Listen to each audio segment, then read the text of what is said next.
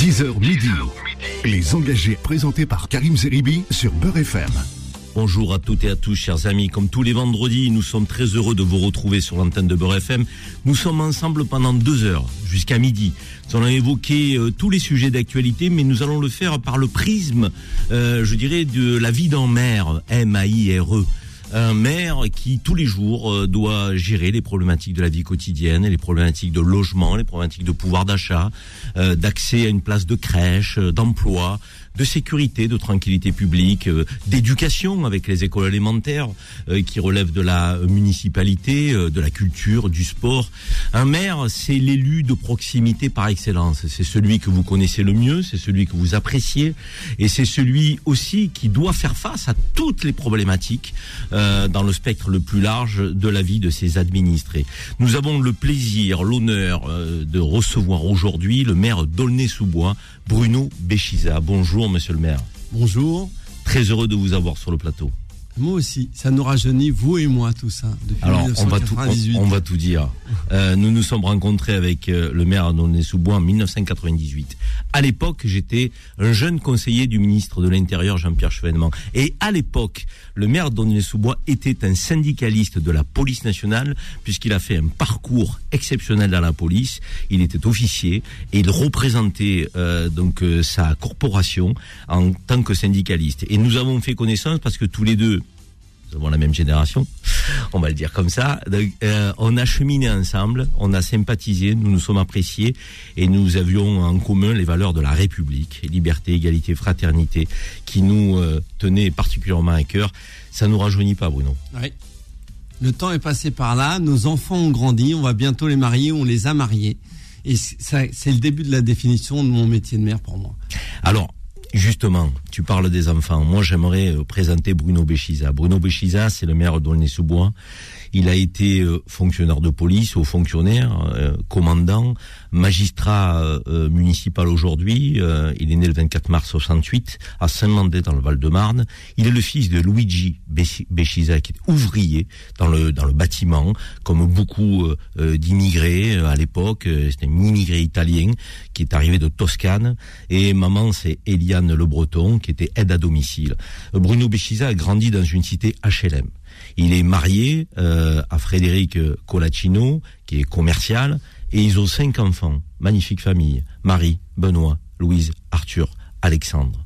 Et euh, les études de Bruno Beschizza, elles ont été faites dans un cadre, euh, j'ai envie de dire, solide, euh, carré, comme on dit, puisqu'il était au lycée militaire d'Aix-en-Provence. Il est diplômé de l'École nationale supérieure des officiers de police euh, de Nice. Il a été lieutenant de police, je le disais, capitaine de police, commandant de police, commandant de police fonctionnel, euh, administrateur civil, secrétaire général du syndicat de police Synergie officier, membre du Conseil supérieur de la fonction publique de l'État, conseiller régional d'Île-de-France, maire d'Aulnay-sous-Bois, vous le savez, conseiller départemental de la Seine-Saint-Denis, président du syndicat d'équipement d'aménagement du Pays de France et de l'Aulnois, euh, de l'établissement public territorial paritaire d'Envol, secrétaire national à l'époque de l'U M P, en charge de la sécurité auprès de Nicolas Sarkozy, euh, Nicolas Sarkozy qui qui est allé puiser aussi dans l'expérience de Bruno Beschizza, euh, donc le logiciel qui était le sien en matière de sécurité. Euh, puis chez les Républicains, vous avez poursuivi cette cette tâche. Vous avez été auditeur de l'Institut national des hautes études de la sécurité et de la justice. Et puis vous avez été décoré. Hein, c'est toujours important de dire que vous avez eu la reconnaissance de la République à à travers la, la, la, la, la Légion d'honneur, vous avez été chevalier de la Légion d'honneur, l'Ordre national du mérite, la médaille d'honneur de la Police nationale, c'est important aussi, donc, et la médaille de la Défense nationale. Un parcours exceptionnel. Alors déjà, quand je vous écoutais, je suis encore plus vieux que je ne le pensais. Déjà, j'ai l'impression d'avoir vécu beaucoup de vie. Un, deux, c'est presque euh, l'ode, comme vous savez, quand on, on malheureusement on est à des obsèques et dans notre métier de maire, et, et donc c'est flatteur et en même temps on se dit que de chemin parcouru. Non, beaucoup de fierté. Je ne vais pas faire de, de, de, de fausse, fausse semblant, humilité, ouais. Parce que la fausse humilité, bien souvent, c'est une grande vanité. Moi, quand on est fils d'un type qui est arrivé en France en, à dix-sept ans, sans parler un mot de français, Papa sans Luigi. Écrire le français, qui s'est retrouvé dans des hôtels rue d'Avron, l'Oiseau Bleu, qui existe encore, les hôtels qui sont spécialisés pour accueillir les immigrés, les vagues successives, avec des patrons qui sont sûrement très riches grâce à cela, justement, qui a été élevé dans une cité H L M sur une valeur, le travail. Oui, effectivement, je suis particulièrement fier de ce cheminement, avec toutes les imperfections de la vie d'un homme aussi, parce qu'on n'est pas parfait, avec l'humilité que la vie vous apprend aussi, avec les, les épreuves. Mais oui, il y a une fierté, je m'en cache pas. C'est important de rappeler quand même à ceux qui, qui nous écoutent et qui suivent l'actualité. Aujourd'hui, on voit dans ces cités H L M des, des, des, des immigrés d'origine maghrébine, africaine subsaharienne, euh, parce que les Maghrébins sont aussi des, des Africains. Euh, mais... mais il faut dire quand même que l'histoire de notre pays, c'est des immigrations successives dans ces euh, espaces H L M, donc euh, ces quartiers populaires qui sont devenus sensibles. Mais on a eu euh, les Italiens, et, et le père de Bruno Beschizza faisait partie de cette immigration italienne, une immigration de travail, euh, l'immigration portugaise, l'immigration polonaise, l'immigration euh, arménienne, l'immigration euh, turque aujourd'hui, euh, donc, qui euh, est aussi sur notre sol. Donc toutes ces vagues d'immigration Euh, sont passés par les H L M, sont passés par ces, je dirais, ces, ces, ces conditions sociales modestes. Et, et c'est vrai qu'il y a eu un fil conducteur à toutes ces immigrations, et on a le sentiment un peu que ça s'est perdu, Bruno, euh, c'est la valeur travail. Est-ce que aujourd'hui vous avez le sentiment que dans ces quartiers populaires, la valeur travail est aussi prégnante que ce qu'elle a pu être dans notre jeunesse? Je dis notre jeunesse parce que je suis aussi issu d'un quartier populaire, d'origine maghrébine, algérienne plus particulièrement. Et c'est vrai que ce qui nous a guidés dans notre éducation, c'est se lever tôt le matin, c'est travailler dur, c'est faire preuve de persévérance, d'abnégation, de ne jamais baisser la tête, d'aller au charbon, comme on dit. Et aujourd'hui, j'ai l'impression que C'est, on n'est plus dans cette même mentalité. On veut gagner de l'argent rapidement, très vite, sans trop euh, se donner de mal. Euh, est-ce qu'on n'a pas raconté un peu des, des, des, des histoires à cette jeunesse euh, qui n'a peut-être plus, euh, je dirais, la colonne vertébrale euh, que des générations passées ont pu avoir? C'est quoi votre avis là-dessus, vous qui rencontrez tous les jours euh, donc, euh, des, des, vos administrés? Il y a, il y a deux axes de développement. Un, déjà, l'immigration. Avant même de parler de ce qu'il y a dans les quartiers, c'est comment on est en France. On le répète, nos pères, nos grands-pères pour certains, et aujourd'hui peut-être certains jeunes hommes ou jeunes femmes ne venaient ici que pour travailler. C'était une contrainte, c'était tu vas là-bas parce que tu nous enverras de l'argent pour élever le reste de la famille. C'est assez basique, c'était ça. Donc on ne venait pas en France pour se dire c'est un système intéressant dans lequel on n'aura que des aides. C'est on viendra en France parce qu'on a la certitude d'avoir un travail, ce qui me permettra du reste de vivre en France, bien vivre en France, avec au début, comme beaucoup d'immigrés, je retournerai au pays un jour, ce qui n'est jamais le cas, quasiment, et parce que euh, le temps passe, et les familles sont ici, et j'enverrai de l'argent là-bas. Aujourd'hui, malheureusement, on voit bien que les ressorts de l'immigration ne sont pas forcément les mêmes. On ne vient pas forcément pour travailler, mais peut-être pour profiter d'un système plus particulier. Première déviance. Et une fois qu'on arrive dans le quartier, effectivement, mais là, c'est la société qui a changé. Euh, moi, je n'avais pas d'exemple. Alors, déjà, il y avait moins de télévision, il n'y avait pas les réseaux sociaux, il n'y avait pas... Euh, la pire des choses que je connaisse pour les quartiers aujourd'hui, c'est ce que j'appelle les influenceurs. Tu ne fais pas d'études, tu te lèves à midi. Par contre, on te dit tu peux gagner cinquante mille euros par mois et vivre à Dubaï en ne faisant rien. Ben moi, dans, mais c'était même pas concevable dans mon univers mental. Et alors, je ne parle pas de l'univers mental de mon père, quoi. C'est, ça n'existait même pas. Donc oui, il y a un travail, un, un travers, parce que la règle, c'est quand même effectivement. Je vais, je vais, je vais prendre l'exemple de de ma vie, mais que je vivais. Moi, le, le rêve de mon père n'était pas de dire mon fils, quand il sera majeur, il aura l'appartement en face de moi. Mon père avait la certitude que si j'allais à l'école, pas que si je faisais des grandes études, simplement si j'allais à l'école, je réussirais et que j'aurais mieux que lui. Déjà, malheureusement, le contexte aujourd'hui social et quasiment international, ouais, c'est plus évident. Moi, en tant que papa, je n'ai pas la même certitude pour ouais, mes c'est enfants. Vrai, c'est vrai. Déjà, premier constat. Et ensuite, c'est tu ne peux réussir que par le travail. Déjà à l'école, puis par un métier. C'est des mots tellement simples qu'on oublie. Et dans ce métier, le plus méritant aura le plus. Vous voyez, on revient des fois des fondamentaux. J'ai l'air tellement vieux jeu en rappelant ces choses-là que c'est bien de le rappeler. Et quand on le ramène dans une ville, c'est la même chose, c'est de dire à un gamin et d'avoir des fois le cran, l'honnêteté, même si on déçoit sur le moment, mais au moins en ne lui en pas de dire « Je ne vais pas te changer ta vie en t'installant dans une zone pavillonnaire parce que je vais faire de l'assistanat et que je mettrai du logement social dans ma zone pavillonnaire. » C'est « Je vais faire venir de la richesse. » Parce que la ville, elle va être sûre, elle va être propre. Il y a des entreprises qui vont revenir. Ça te donnera du boulot à toi, à ton frère ou à ta famille. Ça te permettra de réussir et demain, tu évolueras et tu auras un parcours résidentiel. Le discours n'est pas forcément le même.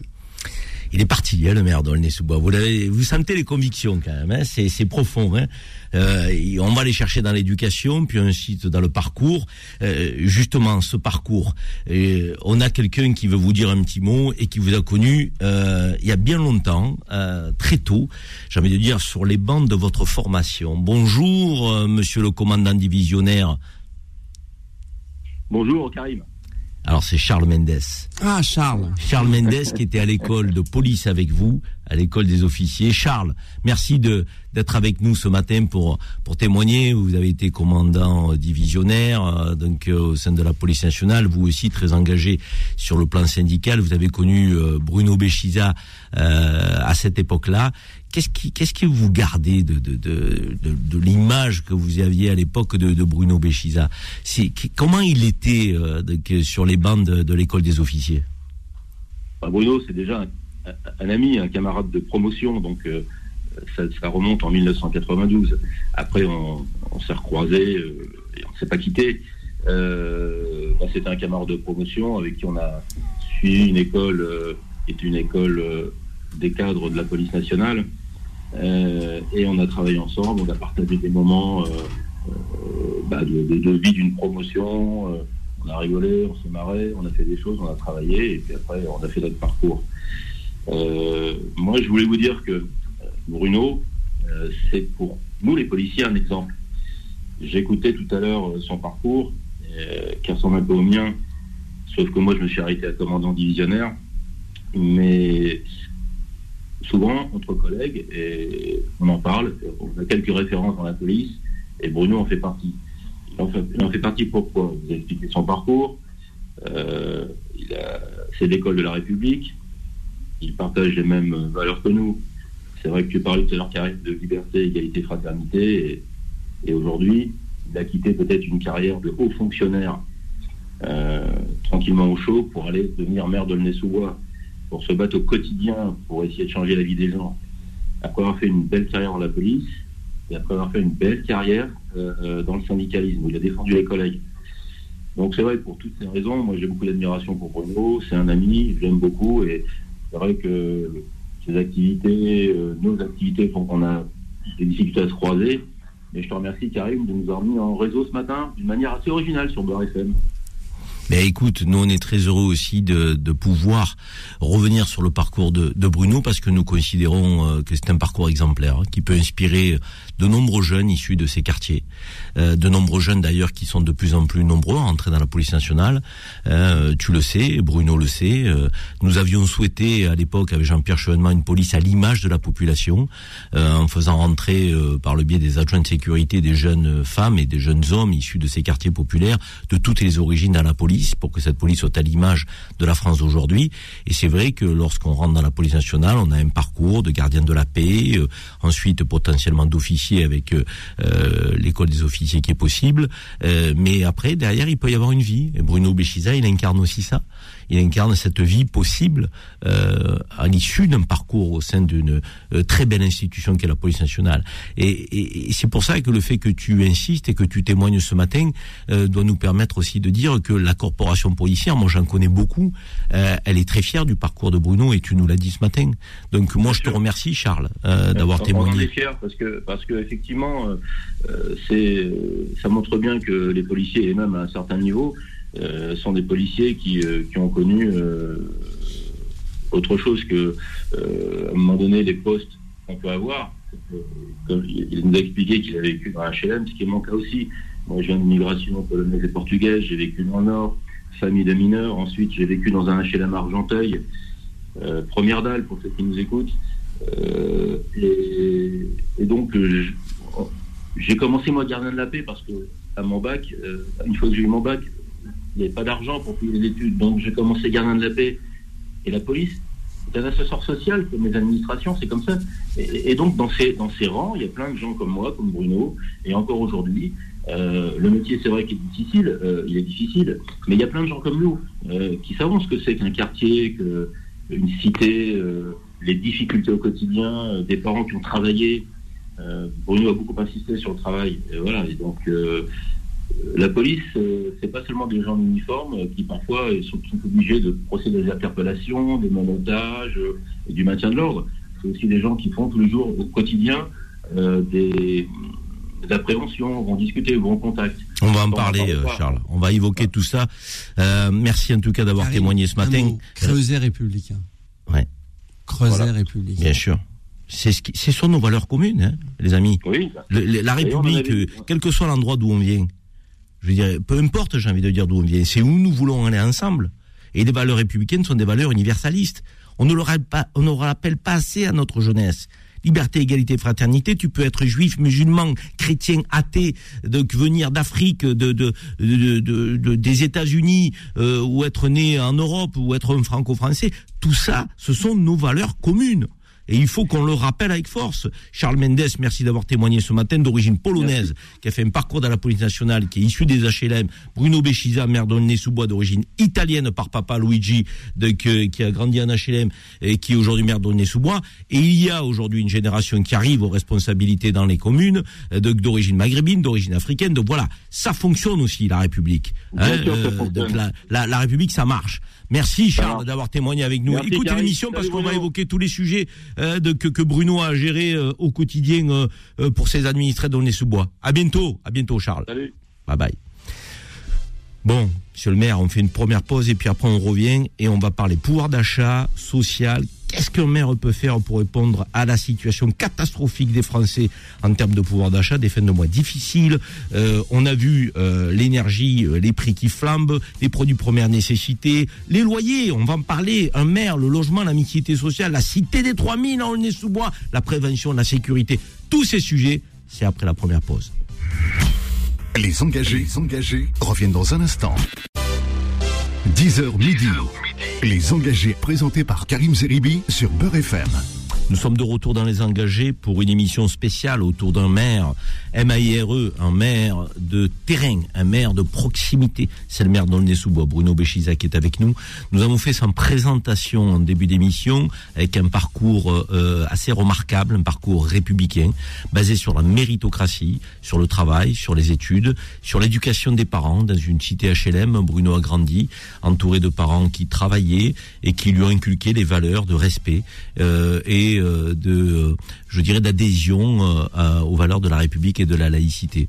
Euh, aujourd'hui, il est le maire d'Aulnay-sous-Bois et nous allons euh, euh, vous donner un peu la topographie euh, d'Aulnay-sous-Bois, Lou, parce que il faut que nos, ceux qui nous écoutent, nos auditeurs, sachent euh, ben, Aulnay-sous-Bois, c'est où, c'est quel type de ville, avec quelle sociologie. Tout ça est intéressant parce qu'on va questionner dans un instant euh, le maire d'Aulnay-sous-Bois, Bruno Beschizza, sur les enjeux de pouvoir d'achat, de mixité sociale, de logement, de sécurité. Mais de quoi parle-t-on ? C'est quoi Aulnay-sous-Bois ? Aulnay-sous-Bois, Karim, c'est la troisième ville du département de la Seine-Saint-Denis par son poids démographique et son économie, avec près de quatre-vingt-sept mille habitants. Sa population est particulièrement jeune, quarante-cinq pour cent des habitants ont moins de trente ans. Elle est située à dix-neuf kilomètres au nord-est de Paris et Aulnay-sous-Bois permet à ses habitants, les Aulnaysiennes et les Aulnaysiens, d'être au cœur de la métropole du Grand Paris et du territoire Paris Terre d'Envol. Aulnay est un pôle économique important où près de quatre mille entreprises et commerces se développent. Les logements sociaux représentent trente-cinq pour cent de l'ensemble des résidences principales sur la commune. Et puisque c'est une ville moderne, Aulnay a... aborde le label quatre fleurs depuis quatre-vingt-quinze qui récompense le respect de l'environnement et les actions de sensibilisation au développement durable et à la biodiversité. Bon, mais c'est une ville qui est, de mon point de vue, un beau laboratoire pour euh, ce que vit notre pays aujourd'hui, euh, la République, euh, différentes catégories sociales, euh, de la mixité, euh, des logements sociaux, euh, trente-huit pour cent je crois de logements en fait, sociaux. C'est trente-huit. Hein. Ah, c'est trente-huit, hein, monsieur le maire. Tout à fait. Euh, des zones pavillonnaires, hein, des enjeux de développement économique. Première question que j'ai envie de, de, de, de vous poser, Bruno, c'est dans un contexte qui est celui de l'inflation, euh, quasiment à deux chiffres aujourd'hui, euh, pour les produits de première nécessité, avec des factures d'électricité qui explosent, l'inquiétude des Français euh, qui vivent le déclassement, des classes moyennes qui deviennent pauvres, des, des, des, des classes sociales modestes qui s'appauvrissent. Comment le maire fait face à cette réalité de la vie quotidienne ? A-t-il des leviers ? Peut-il agir ? Avant d'agir, il faut qu'il vive la chose. Et c'est pour ça que, pour moi, euh, avant d'être maire, je suis père de famille, habitant dans ma ville. Voilà. J'habite pas dans le seizième arrondissement. J'habite à Aulnay-sous-Bois. Et je trouverais ça assez normal qu'un jour on se dise, l'élu local, il doit vivre dans sa ville. Et qu'on n'ait pas des soucoupes volantes qui prennent des mandats et vivent dans les beaux quartiers parisiens. Parce qu'effectivement, à partir du moment où tu habites dans ta ville, tu élèves tes enfants dans la ville. Donc tu veux qu'il y ait des crèches, tu veux qu'il y ait des écoles, tu veux qu'il y ait des équipements sportifs, tu veux qu'il y ait de la culture, tu veux qu'il y ait de l'espace vert. Dire que tous les mots, écologie, culture, tout ça, il faut que tu le vives. Tu veux qu'il y ait du développement économique pour que tes gosses demeurent, tu veux qu'il y ait du transport. Donc le premier critère, c'est vivre dans ta ville, t'épanouir dans ta ville. Et à partir de là, tu es le bon capteur. Et hum, Aulnay-sous-Bois, et moi j'aime ce mot, c'est une ville populaire. C'est un mot noble, populaire. Et oui, aujourd'hui, on se prend en pleine figure une période qui était inconcevable.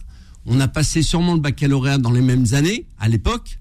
La définition des fameux pays en voie de développement, les P V D, quand on, ré, on révisait rapidement le bac entre deux, qu'on voyait les abréviations, c'était des villes où il y avait beaucoup de pauvres, beaucoup de riches, mais pas de classe moyenne. Et on s'aperçoit dans nos villes qu'il y a effectivement une paupérisation et qu'il y a une disparition lente de ces classes moyennes qui est accélérée par la période. Quand on écoute les annonces du ministre de l'Éducation nationale ce matin, avec finalement la traduction de la note faite par les préfets en planification pour dire si nous devons couper l'électricité. Déclaration et de Pap Ndiaye. Comment peut, aurions pu imaginer qu'un jour en France, on nous dirait bah, « il y aura des créneaux où vous n'aurez plus d'électricité, bah, il y aura des créneaux où vos enfants n'iront plus à l'école ». C'était inconcevable. Ça, c'est pour le macro, pour le national. Une, anxi- une anxiété, qu'on le veuille ou non, liée à l'international aussi, quand on a des enfants, de dire « c'est quoi notre monde de demain ?» Et quand on ramène au niveau local, mais alors, euh, une inflation qui fait tout dévisser.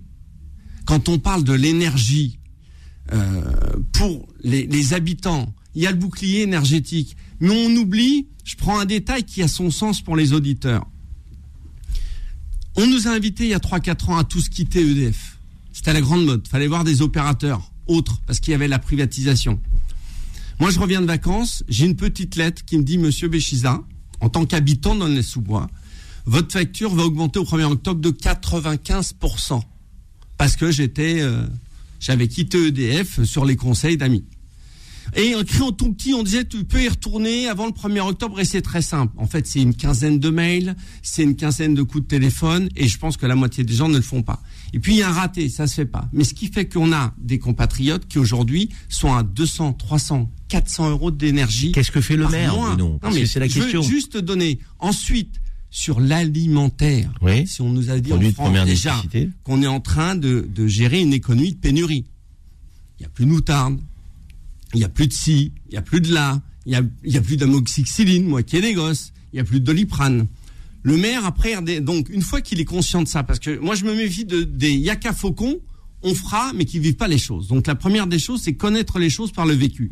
Mais une fois qu'on les vit et qu'on est une, face à ces réalités, les, quels sont les leviers les vit, ceux qui nous écoutent s'interrogent d'un maire. Que peut-il faire en réalité, concrètement ? Sur l'immédiateté, il a les mêmes, j'aimerais dire déjà, il a les mêmes problèmes que les autres. Parce que la ville, de la même manière, moi j'ai huit mille cinq cents repas que je fais par jour. Par la oui. cuisine centrale, pour la ville d'Aulnay-sous-Bois, pour la, les cantines et les personnes livrées à domicile. huit mille cinq cents repas. Donc les écoles élémentaires pré- maternelle, école élémentaire et toutes les personnes qui sont livrées à domicile. D'accord ? Bien évidemment, on se prend en pleine figure l'explosion des coûts. La ville n'a pas de bouclier énergétique, rappelez-le. Oui, c'est vrai. Donc j'ai un surcoût de neuf millions non prévu dans le budget à l'époque, en voté fin février, sur l'énergétique. On a l'augmentation décidée, tant mieux, légitimement pour nos agents par le président de la République. Mais quand on avait voté le budget en fin février, fallait déjà présupposer qu'Emmanuel Macron serait réélu, qu'il fallait que je mette dans mon budget qu'il y aurait trois pour cent d'augmentation de la masse salariale. Donc on voit bien que tout dévisse. Le maire, après, de manière concrète, c'est une fois qu'il a fait ça, il essaye aussi de mettre des ressorts qu'il assume alors qu'il ne devrait pas les assumer. Par exemple, deux, trois chiffres. Vaccination à l'époque. Trois, j'ai fait vacciner, en mettant en place un centre de vaccination avec l'État, quatre-vingt-dix mille vaccins. Coût non remboursé par l'État, trois cent mille euros pour la ville. Quand on regarde les enfants à l'école, on a un problème avec le handicap. On est dans des villes populaires, on a un rapport au handicap où c'est un sujet important. J'ai sept cent mille euros par an que je paye des assistantes, les fameuses A E S H, parce que l'État ne les paye pas. Pour accueillir des enfants handicapés à l'école. Voilà. On les laisse. Pour accueillir des enfants handicapés à l'école. Donc on voit bien qu'on essaie. La cantine, de... la cantine essaie... est à combien à Aulnay-sous-Bois ? Alors la cantine, le prix modeste. Plancher était à un euro vingt-cinq. Pour vous dire, j'ai dû augmenter pour une, pour une raison qui est simple, c'est qu'effectivement on a trente-sept pour cent d'augmentation du prix de notre repas. Donc on a fait une cote mal taillée, les deux tiers restent à la ville, douze pour cent pour les parents.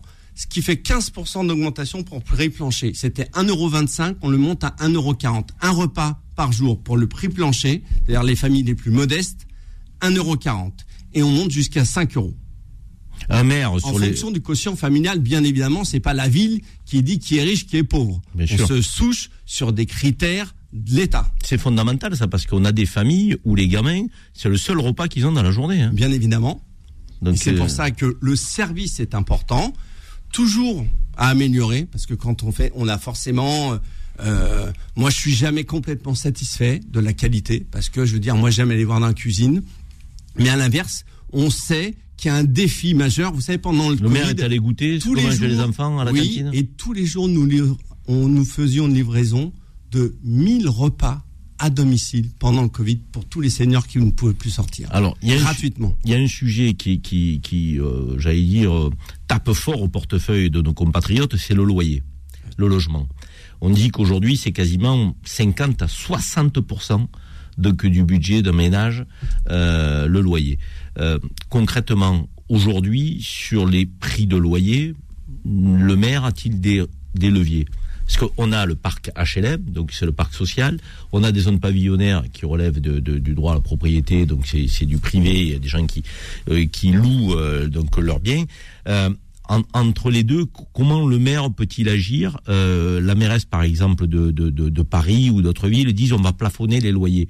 C'est, c'est, c'est une possibilité, ça, qui existe ou pas ? Pour moi, dans l'affichage politique, déjà revenir dans le détail. C'est pas aussi simple dans le social. Faut pas oublier que moi, j'ai plus de dix mille logements sociaux. Mais en fait, sur ces dix mille logements sociaux, il y en a très peu qui sont de l'office H L M. Parce que déjà, depuis trois ans, l'État ne veut plus d'offices municipaux. Donc, on nous force à nous marier avec des grands. Et ensuite, on a surtout des bailleurs privés. Mille et une vies, il y a des grands bailleurs, Emmaüs. Et donc, ce sont ces bailleurs privés qui font du logement social, mais où le maire n'a pas la capacité de dire « vous faites tel loyer ou tel loyer ». Donc, on voit que le levier... est beaucoup plus contraint que ça. À côté de ça, donc on a ce parc social avec quand même des, des loyers encadrés. À côté de ça, on a une zone pavillonnaire. Vous disiez, il n'y a pas de levier. Si, il y en a un. C'est okay. Aujourd'hui tous, tous les, les marchands de sommeil qui profitent de la détresse. Et le rôle du maire, par contre, là, il y a un levier important, c'est faire de la police de l'urbanisme pour être vigilant, pour que se développe pas aujourd'hui grâce à des marchands de misère qui profitent de cette période pour exploiter effectivement les, les, les, les plus fragiles. Entre ces deux, deux, deux, deux blocs, le social et la zone pavillonnaire, paf, lié à la crise, moi j'ai décidé à l'époque avec mon équipe municipale de dire notre problème c'est qu'on n'arrive pas en Seine-Saint-Denis à, à fixer notre jeune classe moyenne. Les jeunes actifs, la valeur travail. Et donc, on a développé tout doucement, parce que le logement, ça met du temps. Une offre de logement pour les classes moyennes. Intermédiaire. Le fameux, vous savez, dans le temps, on appelait ça le un pour cent patronal. C'est pour le jeune policier, la jeune infirmière, le jeune employé d'une entreprise privée, mais qui cotise au un pour cent patronal, pour qu'il puisse avoir un loyer qui ne soit pas au prix du privé, qui est, c'est cher. C'est du P L I, ça, c'est ça c'est, Non, c'est... c'est du L L I. C'est du L L I. Logement, logement intermédiaire. intermédiaire. Et effectivement, on n'est pas dans le social, mais on n'est pas sur le, on est à peu près à vingt pour cent en moins que le prix du marché. C'est faire un parcours résidentiel. Le maître mot, quand on parle de la tarte à la crème de la mixité sociale, on ne contraint pas les gens à faire de la mixité sociale. Par contre, on peut essayer de faire en sorte que chacun ait une place et qu'on crée des lieux de rencontre. Hum. Il, y a, il y a une question que je me suis souvent posée. Euh, il y a des gens qui euh, vivent dans des parcs H L M pendant quarante ans, cinquante ans même, disons-le, sans jamais devenir propriétaires. Mes parents. J'ai, j'ai, j'ai une... Non mais je, je trouve personnellement qu'il y a une forme d'injustice. Ils payent pendant cinquante ans un loyer dans un quartier H L M sans jamais devenir propriétaires. Il faudrait pas qu'un jour, à un moment donné, on dise, après trente-cinq ans de loyer, euh, payé, euh, euh, donc, euh, je dirais, à l'heure, tous les mois, une famille, et souvent ensuite ce sont des parents retraités qui ont des toutes petites retraites, qui doivent encore assumer le loyer, ils ne peuvent pas devenir propriétaires, ces gens-là. On ne pourrait pas en faire des propriétaires. C'est une très belle idée parce que, je le répète, on en revient au vécu. Moi, mes parents sont arrivés dans leur logement à Montreuil-sous-Bois, Cité de l'Amitié, appartement numéro deux cent vingt-cinq en dix-neuf cent soixante-dix. Exact. On est en deux mille vingt-deux. Ils ont payé deux fois leur appartement. Deux fois. Effectivement, ne sont toujours pas propriétaires avec des loyers qui ne sont pas non plus donnés.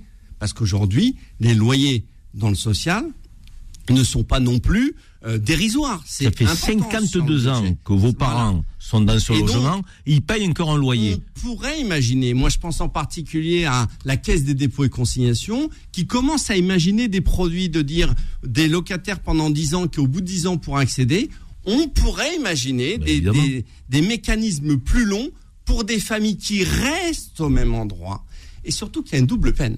Je vais être un peu taquin avec la fameuse rénovation urbaine, c'est qu'on a ces familles qui ont tout le temps payé, pas de problème, et qui ne seront jamais propriétaires, et à l'inverse, si on arrive à rénover le quartier, on doit les virer de leur appartement, mais les virer dans le quartier, parce que depuis Manuel Valls, pas de la faute, comme quoi le, l'enfer est pavé de bonnes intentions, a dit on ne refais pas le social dans le quartier, mais on leur dit on va rénover ton quartier, ce sera tout neuf, mais t'as plus le droit d'y habiter. Voilà une première proposition euh, qui est faite par le maire d'Aulnay-sous-Bois et, et à laquelle nous souscrivons au sein de Beur F M. Donc, euh, lorsque vous avez des locataires dans le parc H L M, pourquoi à un moment donné ils ne deviendraient pas propriétaires euh, donc, de leur appartement qu'ils ont payé plus de trente ans, quarante ans, cinquante ans parfois? Donc, à un moment donné, il faut combattre aussi les injustices concrètement dans ce pays. On revient dans un instant, les amis. Les engagés, les engagés reviennent dans un instant. dix heures midi. Les engagés présentés par Karim Zeribi sur Beur F M.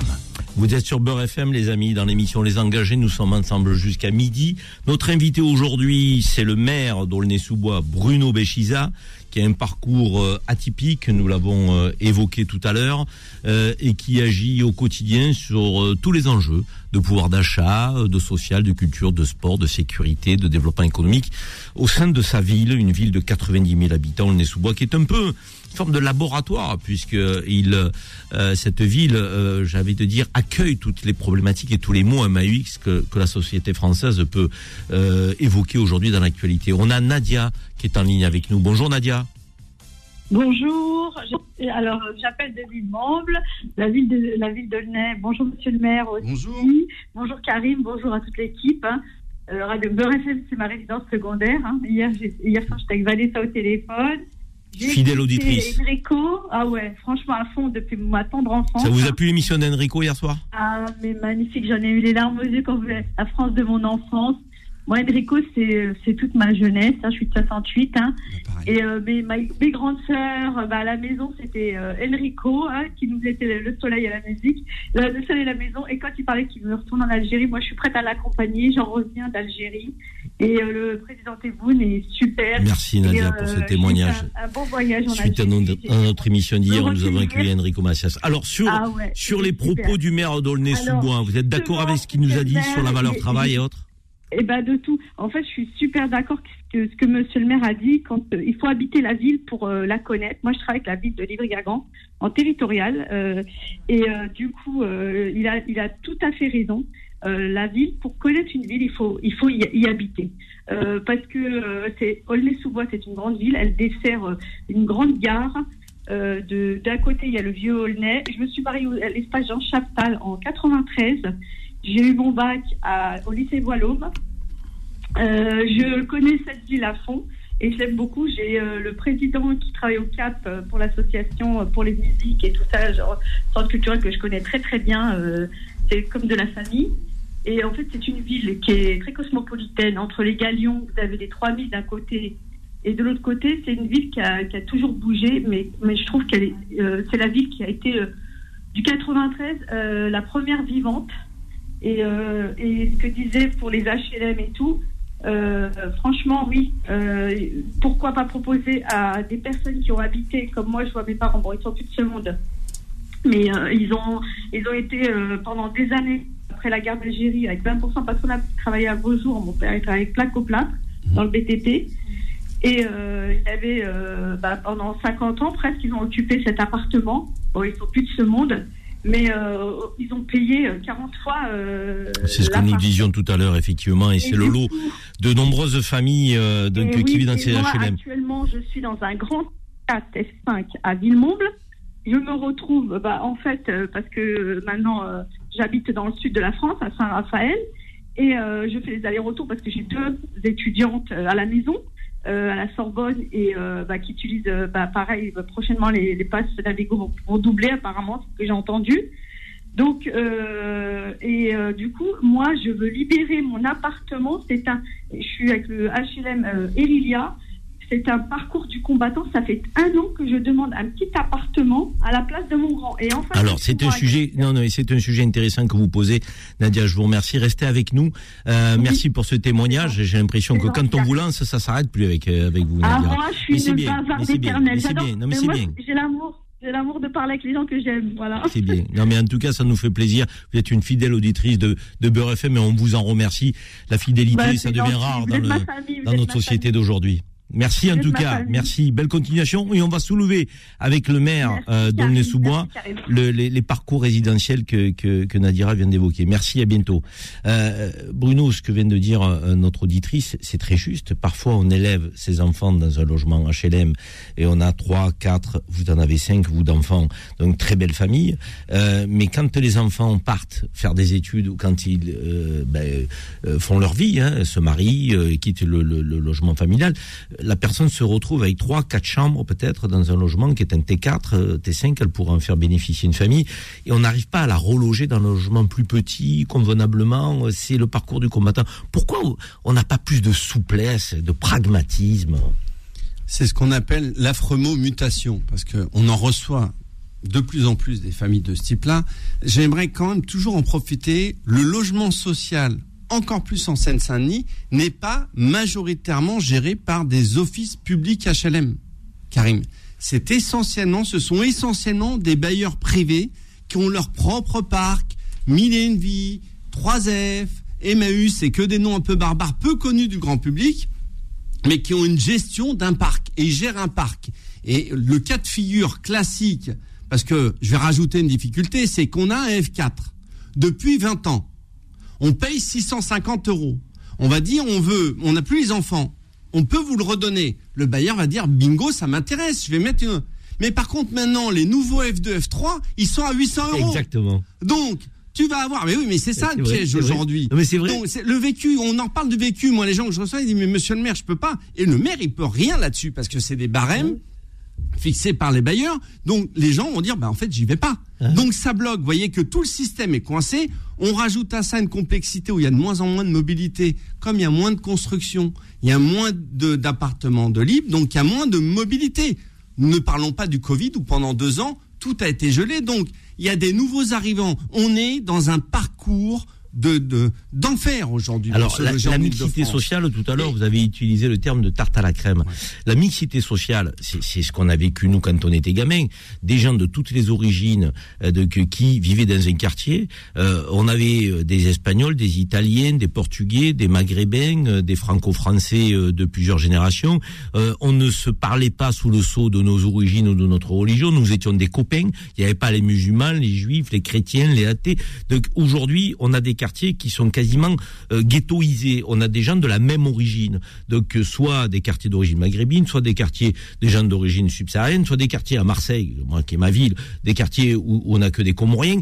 Comment on est arrivé à cette situation? C'est pas les gens qui ont décidé de vivre euh, les uns avec les autres dans une forme de consanguinité. C'est quand même la gestion des politiques publiques, ça, Bruno Beschizza. Donc, euh, j'ai l'impression qu'on veut faire croire que les gens sont contents de vivre dans une forme de ghetto. Comment, aujourd'hui, on va vers la mixité sociale, ce que nous avons connu quand nous, sommes, nous étions jeunes, et ce qui a fait que nous sommes aujourd'hui des citoyens ouverts, euh, de, qui sommes à l'aise sur le plan identitaire.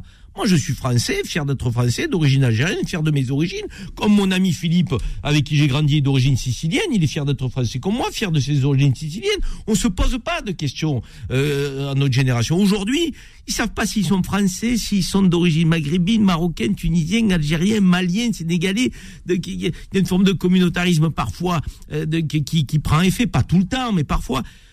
Pourquoi on en est arrivé là ?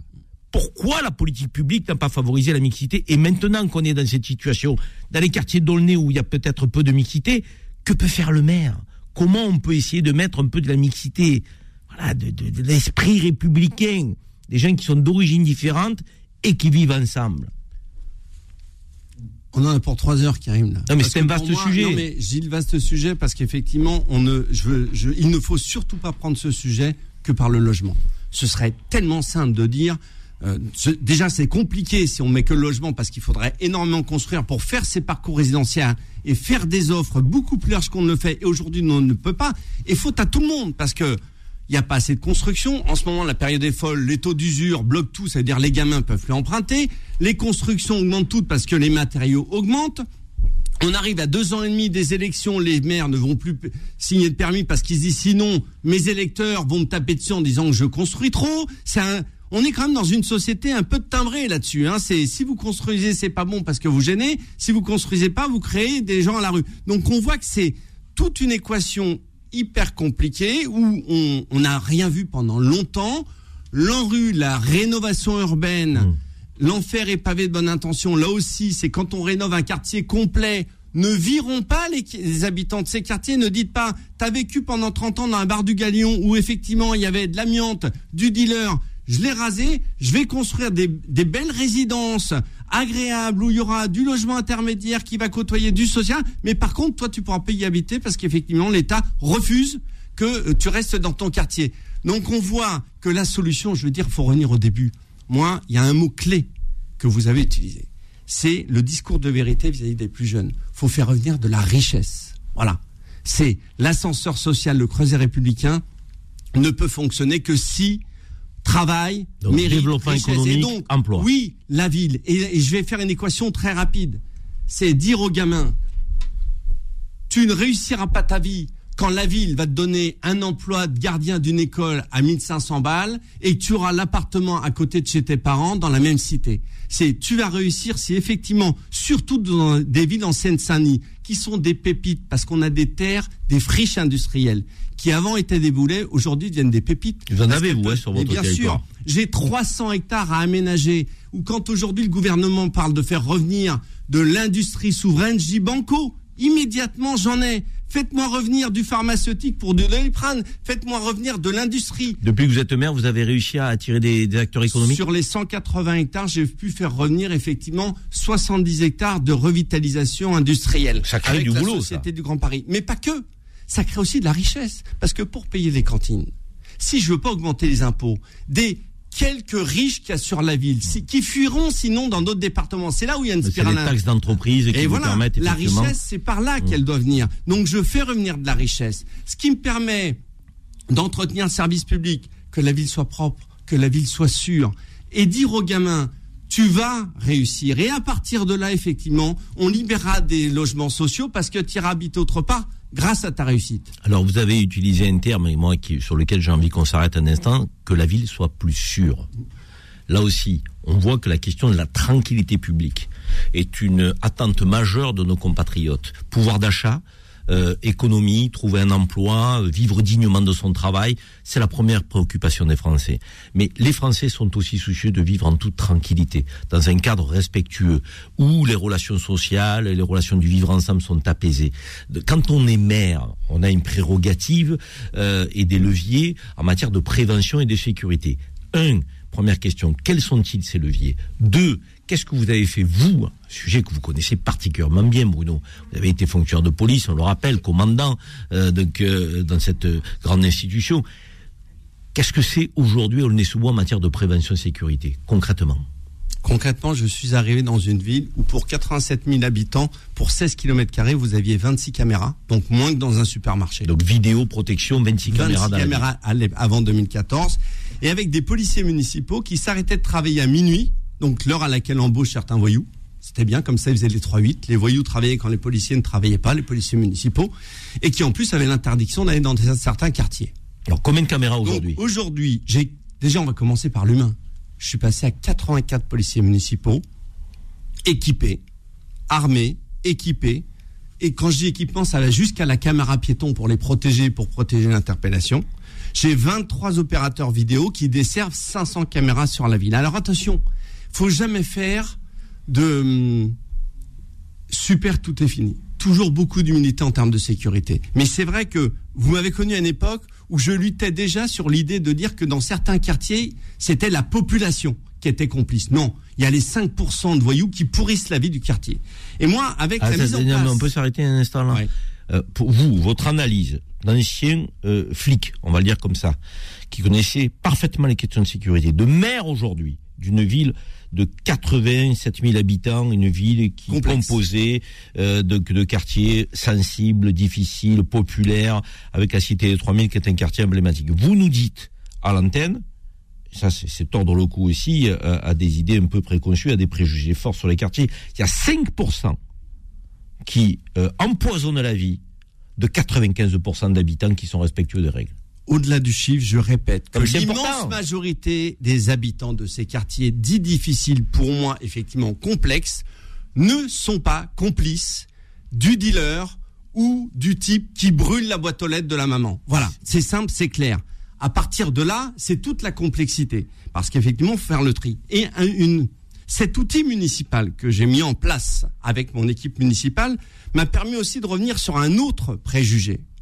Aujourd'hui, la police municipale, le poste de police municipale accueille en deux mille vingt et un cinq mille deux cent trente-huit visites au poste. Ça veut dire que les gens vont voir leur police. C'est quoi, porter plainte de... ça ? Non, police municipale ne prend pas des plaintes. Alors c'est, c'est pour faire quoi ? C'est la police nationale.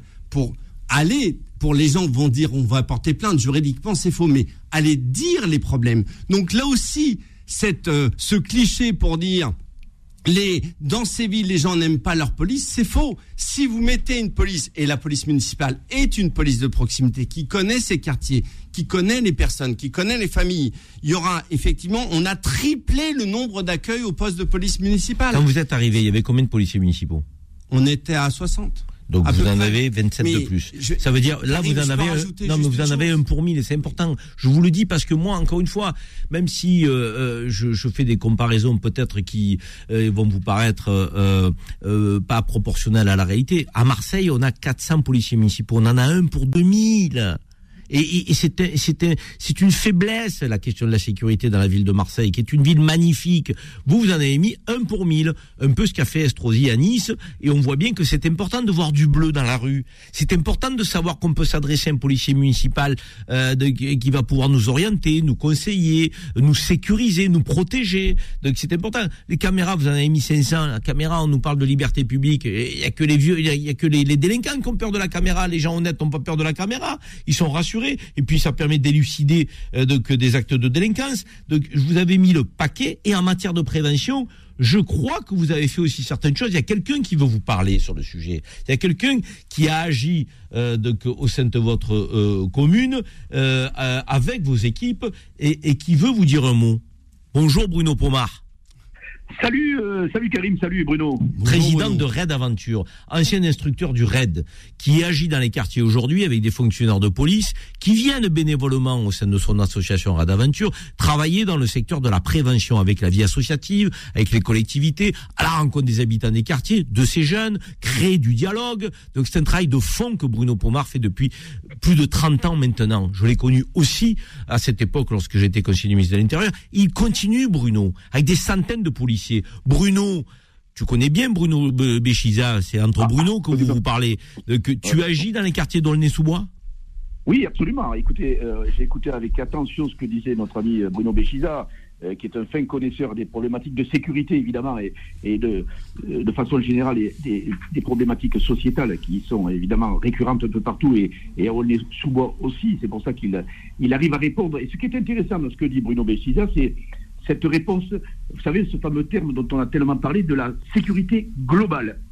Et il a bien, il a bien expliqué que la sécurité globale, c'est le travail de la police municipale, qui a un rôle de police de proximité, pour soutenir la police nationale, avec les B A C, avec les compagnies d'intervention, avec tout ce qu'on connaît au niveau des services de la police nationale, avec des dispositifs de caméras vidéosurveillance qui sont très importantes, les équipements de la police municipale qui sont très importants, il parlait des caméras piétons, c'est essentiel aussi. Voilà, c'est un ensemble de, de, d'actions que, que doit mener une ville, et je pense qu'on est sous, dans ce sens est, est exemplaire, et le travail de prévention, je sais que Bruno est très sensible à, à ce travail-là, à ce travail que nous menons aussi, parce que ça fait partie de la sécurité globale, parce que la sécurité globale d'abord, et la sécurité de façon générale, c'est quoi ?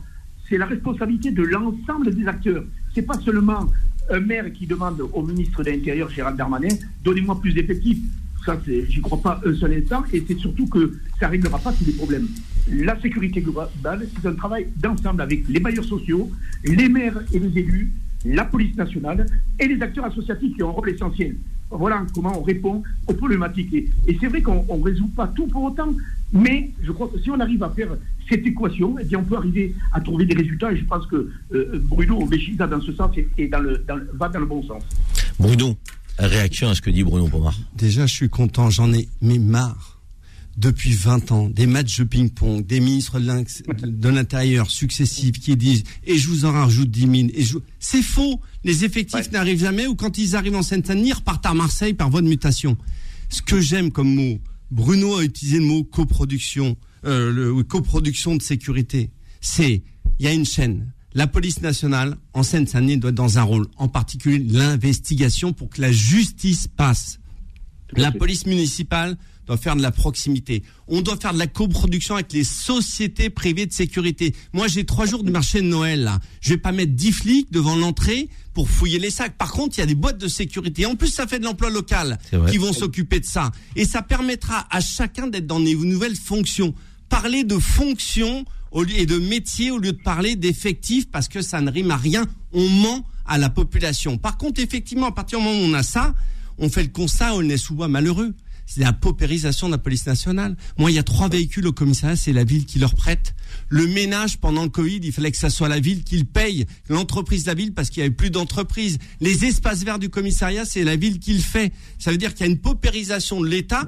Et comble, l'État daigne, au bout de quinze ans, engager des travaux. Et tant mieux, je l'en remercie, d'un nouveau commissariat livré en deux mille vingt-cinq. Mais il faut quand même que le maire donne trois millions, la mairie donne trois millions pour aider l'État. Ça veut dire qu'on est sur un objet d'État pour des fonctionnaires d'État, mais il faut quand même que la ville donne trois millions. Bruno Pomart, euh, tu es avec nous, tu es président oui. de RAID Aventure, tu... Tu me dis souvent, hors antenne, quand on se voit et quand on parle de ces sujets qui nous préoccupent et qui nous tiennent à cœur, Karim, la prévention, c'est très important. Il faut qu'on travaille en amont avec ces jeunes, parce que la plupart ont envie de s'en sortir. Il faut qu'on travaille avec la vie associative, il faut qu'on crée du lien. C'est, c'est l'ancien instructeur du RAID, c'est le flic de terrain qui dit ça. Comme quoi, on a parfois des politiques qui sont dans le tout répressif et qui apportent aucune réponse, qui sont que dans le discours, et on a des flics qui sont dans le discours de l'éducation, de la prévention. Donc c'est C'est, c'est important pour toi, cette dimension-là ? Bah, et, absolument, c'est entre la théorie et, et, et, et, le, et le pratique. Moi, je suis dans le pratique avec, avec mes policiers de terrain. Effectivement, c'est essentiel, la prévention. Et c'est vrai que tu as raison, sur les plateaux de télé, sur les radios, et cetera, on, on en fait assez tous pour le savoir. On, on ne fait que parler de répression, plus de justice, plus de police, et cetera. Je veux bien entendre, ok, mais à aucun moment on parle du fond. Et le fond, c'est quoi ? C'est la famille, c'est l'éducation. Alors, ça fait peut-être vieux con de dire ça, parce que maintenant, on est toujours dans le, dans les, le spectaculaire. Donc, c'est plus intéressant de voir des, des policiers intervenir, réagir rapidement à des situations. Et comme le disait Bruno Beschizza, les cinq pour cent de, de mecs qui nous emmerdent partout, dans les quartiers, et cetera, partout en France, cela doit être traité de façon répressive par la police, avec du renseignement, avec de l'action de la part des policiers de terrain qui existent et qui sont là pour ça. Et puis tout le reste, tout le reste, eh bien, c'est un travail de prévention, d'éducation à faire pour venir en aide aux familles. J'étais il y a peu de temps encore avec Christine Kelly euh, sur, euh, une, de, sur un colloque de monoparentalité. C'est une catastrophe. Il faut s'occuper de, de ces familles. Et c'est que le monde associatif qui peut le faire. Voilà, il faut aider les gens en même temps. On ne peut pas être que sur le répressif parce qu'on ne trouvera aucune solution. Le fond, c'est l'éducation et la famille. C'est difficile, hein, attention, c'est facile de le dire comme ça, c'est difficile. C'est pour ça que je crois que le monde associatif doit être soutenu par les élus, ça c'est important, et je pense que c'est essentiel de les soutenir financièrement avec des associations républicaines, je précise bien, qui sont capables de passer les bons messages, de travailler sur le côté éducatif. Pour moi, ça me paraît essentiel. Merci. Si on ne sort pas de ça, on ne s'en sortira jamais. Merci Bruno. Moi, je vote pour Bruno Pomart, ministre de l'Intérieur. Là. C'est un discours pareil. C'est un discours présidentiel, mon ami. Il faut que tu te présentes. Merci Bruno. À très vite. Salut, sur l'antenne de Beur F M. Merci en tout cas. Ça, ça fait plaisir de t'entendre. Euh, c'est vrai que ce sont des paroles qui sont fortes et, et, et des paroles qui... Tout à l'heure, Bruno Beschizza, vous avez utilisé le terme de fondamentaux. Est-ce qu'on n'oublie pas un peu les fondamentaux dans cette société ? Vous parlez des influenceurs aussi. J'ai l'impression que vous rejoignez euh, le, le combat de Booba. Booba, cette star du rap qui dit les influenceurs, il y en a marre, quoi. C'est insupportable. Ils vous vendent n'importe quoi, ils vous font croire euh, que les choses sont faciles, ils vous vendent un rêve qui n'existe pas. Donc, cette société, elle est superficielle. Donc, on a des gens aujourd'hui qui pensent que sans le travail, sans l'effort, sans Sans le sacrifice, ils vont pouvoir trouver leur place à la société, être reconnus, avoir de la notoriété. Or, une réputation s'acquiert avec le temps, par le travail, par la passion, par la persévérance, même par, par la négation, échecs. Et par les échecs. Parce que c'est quand on est tombé plusieurs fois qu'à un moment donné, on est capable de se lever donc, et d'avancer. Alors, il y a un sujet qu'on va aborder tout de suite avec notre avocat, Bruno, parce que on a euh, un avocat toutes les semaines qui vient nous porter soit un éclairage juridique, soit un conseil juridique. Et on a voulu inter- interroger Maître Séroussi, qui est un avocat qui est au barreau de Marseille, qui est quelqu'un qui, qui est, c'est un avocat qui, qui monte, une valeur montante du barreau de Marseille, qui est généraliste, qui s'intéresse à tous les sujets. On a voulu le, l'interroger ce matin sur les violences euh, qui, qui, qui touchent les élus. Parce que vous êtes de plus en plus confrontés aux violences, euh, à la fois verbales et, et physiques. Euh, Bruno, je voudrais que euh, qu'on en parle trente secondes avant que notre avocat nous dise comment on peut réprimer ça, comment on combat ces violences-là. Euh, mais il y a soixante pour cent des maires, dans un sondage qui est sorti il y a quelques jours, qui disent ne pas vouloir se représenter en deux mille vingt-six. Ça veut dire qu'on a des maires qui étaient passionnés, qui avaient la République chevillée au corps, qui voulaient apporter à leurs administrés, et qui, à la fin de leur mandat, se disent « Non, je veux plus y aller, c'est trop dur, je prends des coups, je me fais insulter, je me fais agresser, on n'est jamais content de l'action que je mène, je suis l'élu de proximité qui est le punching ball de la population. » C'est, c'est, c'est un peu ce qu'on vit un maire comme toi aujourd'hui. Karim, je, vous, je vais commencer par un exemple rapide, pour ensuite vous parler de différentes condamnations que j'ai faites sur certains euh, contre ma personne pour menace de mort. Vous avez eu à la dernière semaine de la présidentielle un car qui a brûlé, un bus qui a fait le tour de toutes les télévisions, un bus qui a brûlé à cause d'un incident à Sevran, à Aulnay-sous-Bois. Toutes les chaînes d'information ont couvert ce, ce, cette scène-là. C'était une scène bien montée pour que ça fasse des images. Au mois de juin, une fois que la période politique est passée, parce qu'après les présidentielles, il y avait les législatives, la police judiciaire a fait un excellent travail. Elle avait identifié les douze individus auteurs de ce, de, de ce méfait. Je ne vais pas le qualifier pénalement volontairement. Fin juin, la police judiciaire monte tout avec le procureur pour savoir même qui sont les magistrats de permanence pour être sûr que tout tienne. Tout le monde est interpellé. Bien évidemment, deux jours plus tard, tout le monde est dehors.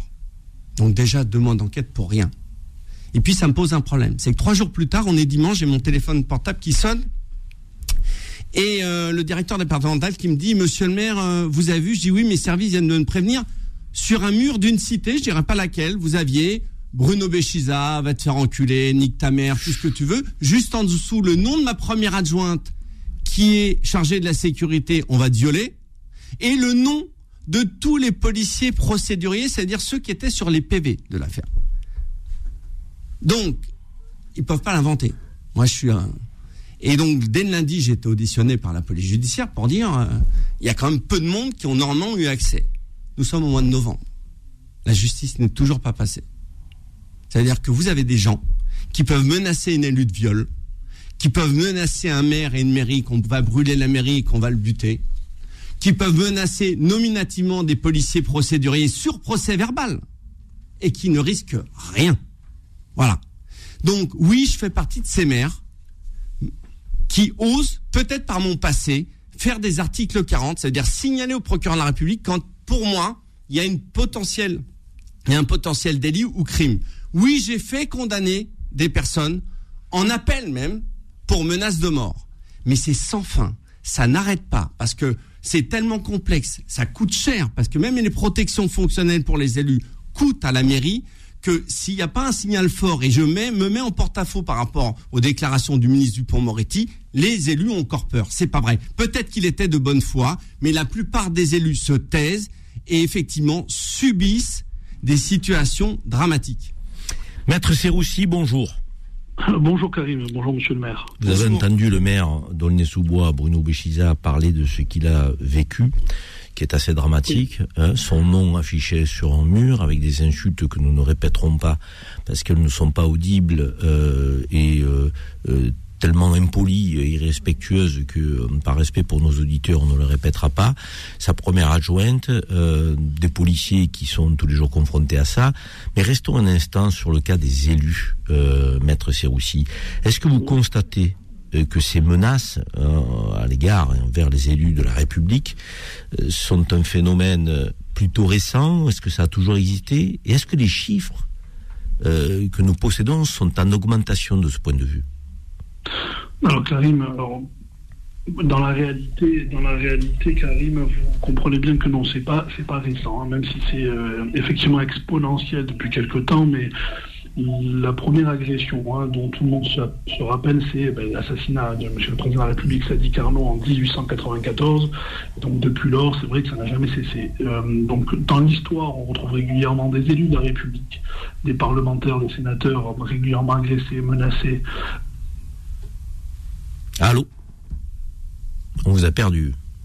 Oui, vous m'entendez ? Oui, on vous entend. Vous dites, vous dites... Je disais qu'on on, on a toujours connu ce type de phénomène euh, depuis Sadi Carnot et son assassinat en dix-huit cent quatre-vingt-quatorze, mais depuis, c'est vrai qu'il y a une recrudescence incroyable euh, ces derniers temps. On a des chiffres ou pas, maître ? On a des chiffres ou pas ? Oui, on a des chiffres. Hein. Qu'est-ce que ça dit ?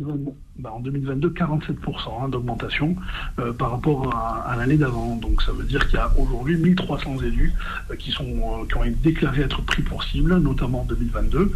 Ce que disait M. le maire est assez juste. Moi, ce que j'aimerais connaître, c'est le ratio qui existe entre ce nombre de dépôts de plainte, à savoir mille trois cents, et le nombre réel de personnes qui ont été poursuivies et condamnées derrière. Il me semble que ce nombre est relativement faible. Les chiffres concernant les condamnations, je ne les ai pas, mais il est certain qu'aujourd'hui, on est toujours dans ce même phénomène, Karim, à savoir avec un arsenal législatif qui existe, mais avec des condamnations qui sont peu prononcées, ou lorsqu'elles sont prononcées, qui ne sont pas appliquées. Alors, là, je rejoins entièrement M. le maire. Quelles sont les sanctions, maître, euh, qui sont prévues par la loi lorsqu'un individu euh, insulte, menace, agresse un élu de la République ?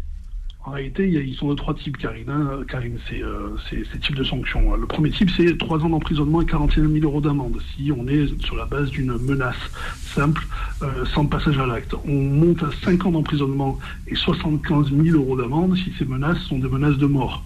Et euh, lorsque ces menaces ont, ont pour objectif d'obtenir la mise en place euh, d'un emploi, d'un marché ou d'une décision de l'administration qui vous est favorable, on monte à dix ans d'emprisonnement et cent cinquante mille euros d'amende.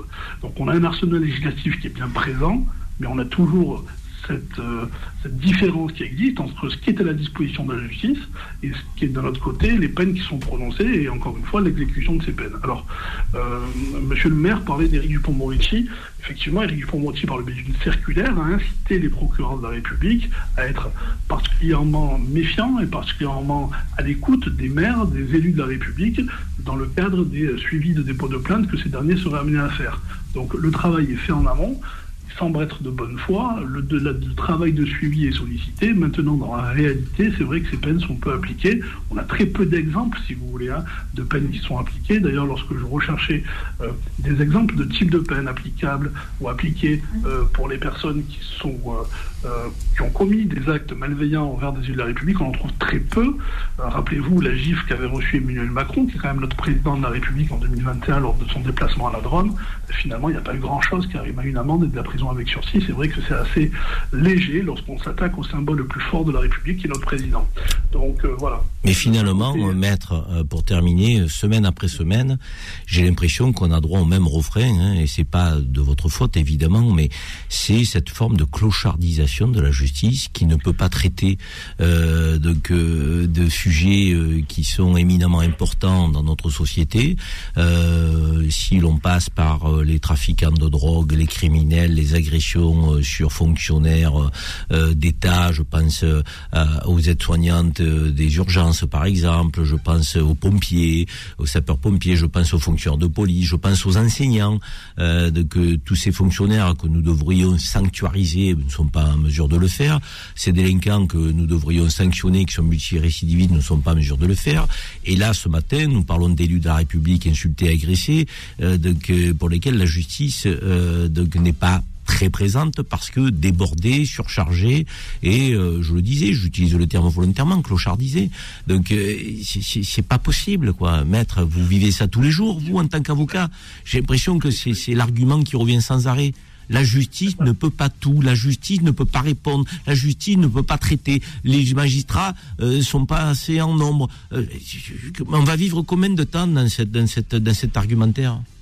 Vous savez, on a, on a beau passer semaine après semaine, finalement le constat est toujours le même. Hein. On a une vraie problématique d'appréhension des dossiers de la part des tribunaux. Pour vous donner un exemple concret, j'étais euh, hier matin en audience, d'accord ?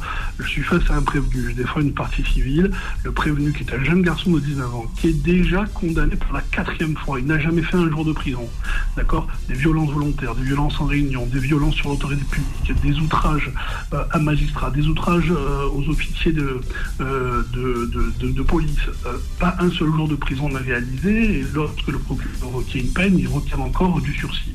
Si vous voulez, à un moment donné, les gens en ont marre. Vous voyez ce que je veux dire ou pas ? On en a marre parce qu'on a l'impression que d'un côté, on a un arsenal législatif qui est à nos dispositions et qui normalement doit servir et doit être exemplaire, et d'un autre côté, on a ben, ces gens-là qui ben, se sont en toute impunité, recommencent à seize ans, dix-sept ans, dix-huit ans, dix-neuf ans, sans cesse les mêmes faits, les mêmes méfaits auprès de victimes différentes, et euh, finalement, ben, sont toujours avec des stages de sensibilisation, euh, des stages qui permettent entre guillemets euh, de, euh, psychologiques, des interdictions d'approcher les victimes mais qui finalement ne sont jamais respectées. Merci maître. C'est, euh, c'est, c'est, c'est vraiment la différence qu'il y a entre d'un côté un arsenal à disposition et une justice qui n'a plus les moyens d'être rendue dans le bon. Merci maître. Vous entendez une musique que vous connaissez bien parce que je sais que vous êtes un adepte du stade de Vélodrome. Ça veut dire que nous devons partir en pause maître. Donc c'est notre voilà. signal. Merci à vous, bon week-end. Bonne à tous. À la semaine prochaine. dix heures midi. Les engagés présentés par Karim Zeribi sur Beur F M. De retour dans les engagés, chers amis, nous sommes ensemble jusqu'à midi.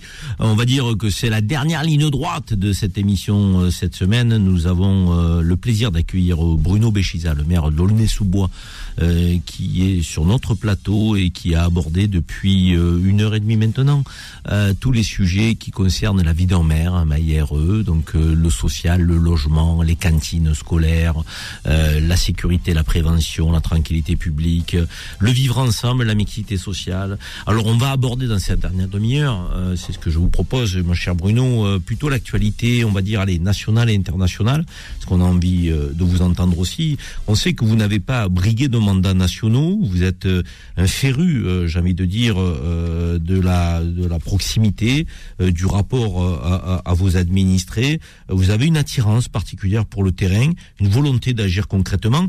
Et c'est une question que j'avais envie de vous poser. Quand on regarde votre C V, vous êtes très attiré par les responsabilités locales.